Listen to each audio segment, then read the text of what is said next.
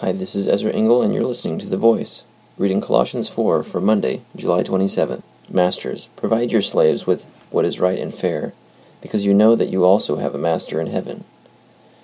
Devote yourselves to prayer, being watchful and thankful, and pray for us too, that God may open a door for our message, so that we may proclaim the mystery of Christ, for which I am in chains.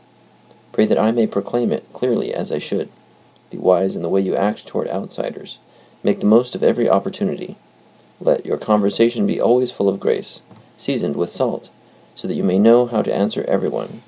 Tychicus will tell you all the news about me. He is a dear brother, a faithful minister, and fellow servant in the Lord. I am sending him to you for the express purpose that you may know about our circumstances, and that he may encourage your hearts.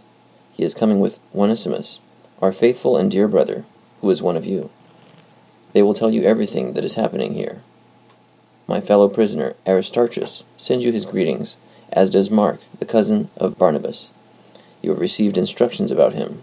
If he comes to you, welcome him. Jesus, who is called Justus, also sends greetings. These are the only Jews among my fellow workers for the kingdom of God, and they have proved a comfort to me. Epaphras, who is one of you and a servant of Christ Jesus, sends his greetings. He is always wrestling in prayer for you, that you may stand firm in all the will of God, mature and fully assured. I vouch for him that he is working hard for you and for those at Laodicea and Hierapolis. Our dear friend Luke, the doctor, and Demas send greetings. Give my greetings to the brothers at Laodicea, and to Nympha, and the church in her house.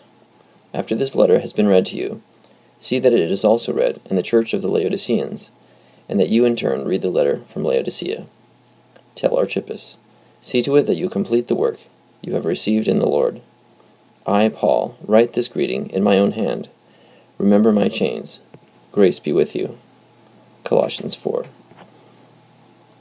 So Paul's writing to the Colossians, letting them know which brothers in the faith they can trust, and that news will be coming through these men that they are to welcome.